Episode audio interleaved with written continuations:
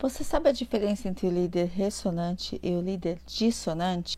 E aí, galera da educação, tudo bem? Eu quero começar dando uma sugestão, que foi através desse vídeo de comentários, principalmente lá nas redes sociais e de estudos do programa que eu tenho feito, que eu decidi continuar falando do trabalho da gestão no PEI.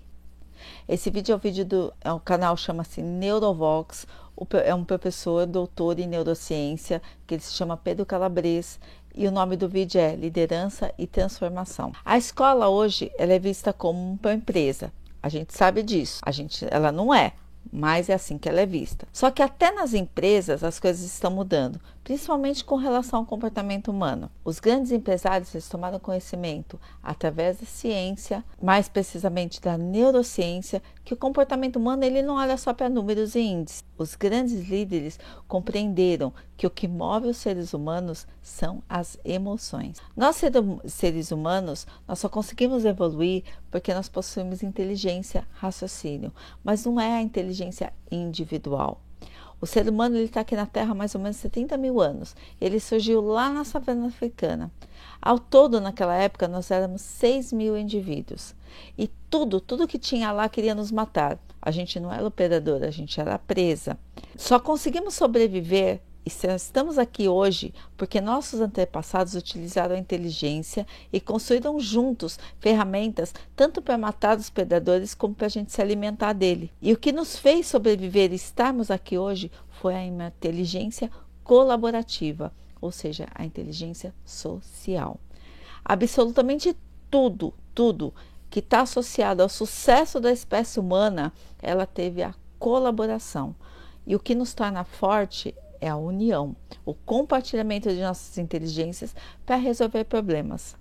E assim é dentro de uma escola, mais precisamente dentro de uma escola de programa de ensino integral. Se não houver protagonismo, formação continuada, que é o estudo, né?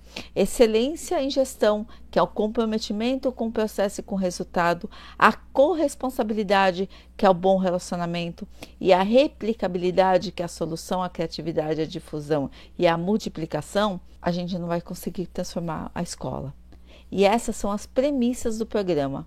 Para garantir isso, tanto numa empresa como numa escola, nós temos que ter os líderes e os gestores. Existem dois tipos de líder dentro de uma escola. Eu vou usar o termo escola, mas isso também se aplica às empresas. A liderança dissonante e a, a liderança ressonante. A liderança dissonante, ela possui uma distância emocional da sua equipe. Ela usa o medo e a coerção como estratégia. O medo de ser demitido, o medo de não conseguir bônus, o medo de ser retaliado, o medo de ser passado para trás. Os motivadores desse tipo de líder são extrínsecos, externos. O que quer dizer? É o dinheiro. Ele acha que só o dinheiro importa. Já o líder ressonante, ele tem empatia. E ao contrário do que as pessoas acham, empatia não é a gente estar no lugar do outro, não. Empatia é a gente entender que o outro é diferente da gente, que ele pensa, sente e reage também de forma diferente. Os líderes ressonantes, eles respeitam a sua equipe e motiva, motiva com, com motivadores intrínsecos, que são os propósitos. Ele inspira. Ele consegue mais engajamento porque ele promove desafios, mas ele sabe que esses desafios eles têm que estar alinhados com a competência da equipe.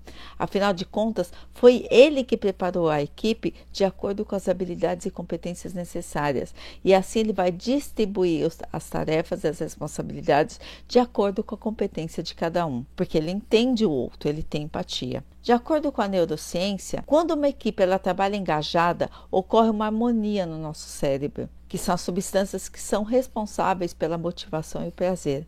E assim a equipe ela consegue ter mais foco, inspirando o que? O engajamento. E não estou falando de que o dinheiro não é importante, é claro que o dinheiro é importante, mas adianta a gente ganhar rios de dinheiro e a gente viver num ambiente tóxico. Afinal de contas, isso vai gerar doenças, tanto física quanto emocional. Quando a gente trabalha engajado, a gente tem mais prazer. Consequentemente, maior produtividade. Então, não adianta nós termos, nós temos somente um super salário. O que não é o nosso caso, né? Se não tivermos gestores devidamente preparados para essa função, que inspire e engaje os professores, a escola ela nunca terá sucesso. Engajamento é bom para o nosso cérebro, pois é aí que o desafio ele vai se alinhar com a nossa habilidade, com a nossa competência. Pois sentimos prazer quando a gente faz algo bem feito. A coisa ela foi melhor, ela é mais fácil. Por isso que é importante que a gestão, além de ela ter que ser ressonante, ela tem que ter também a competência necessária, porque ser um líder ressonante não é ser apenas um coach e ficar engajando e falando, mas sim saber o que está fazendo ali dentro, pois será dessa forma que ele vai promover a confiança.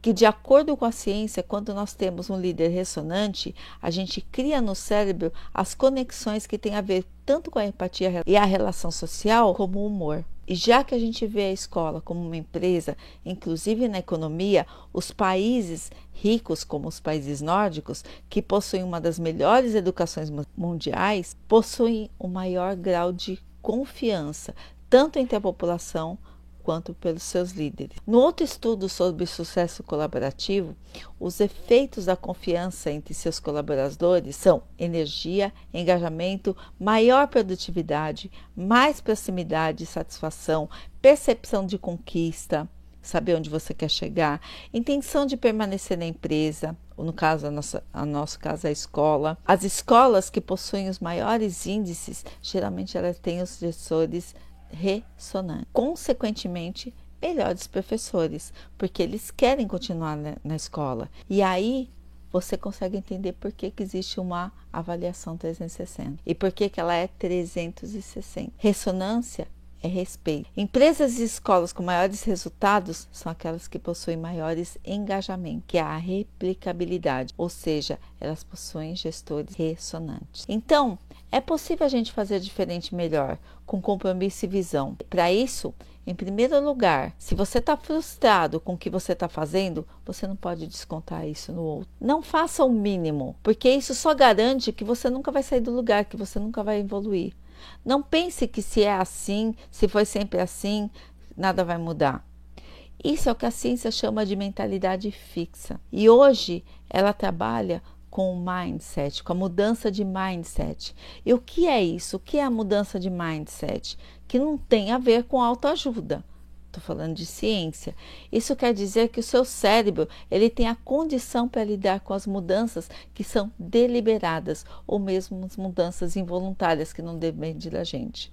A gente consegue mudar no nosso mindset para construir tanto um local melhor como a condição do que nós estamos fazendo para ser cada vez melhor e responder aos desafios, ter mais consciência, qualidade e agilidade. Quando um professor ou um gestor ele entra numa sala de aula ou numa sala de reuniões e dá o seu melhor, ele vai promover mais motivação e engajamento. E com isso a gente vê o brilho de admiração, o brilho nos olhos das pessoas e a admiração das pessoas. Só que mais uma vez, essa mudança ela exige Além da mudança de mindset, ela exige protagonismo, formação continuada e competência. Nós não controlamos quase nada nessa vida, mas a gente pode pelo menos controlar o que nos cabe, que é a nós mesmos, e nos tornarmos melhor a cada dia. E esse é o nosso trabalho com relação aos estudantes e dos gestores com relação às equipes dentro de um programa de ensino integral, porque independente de qualquer coisa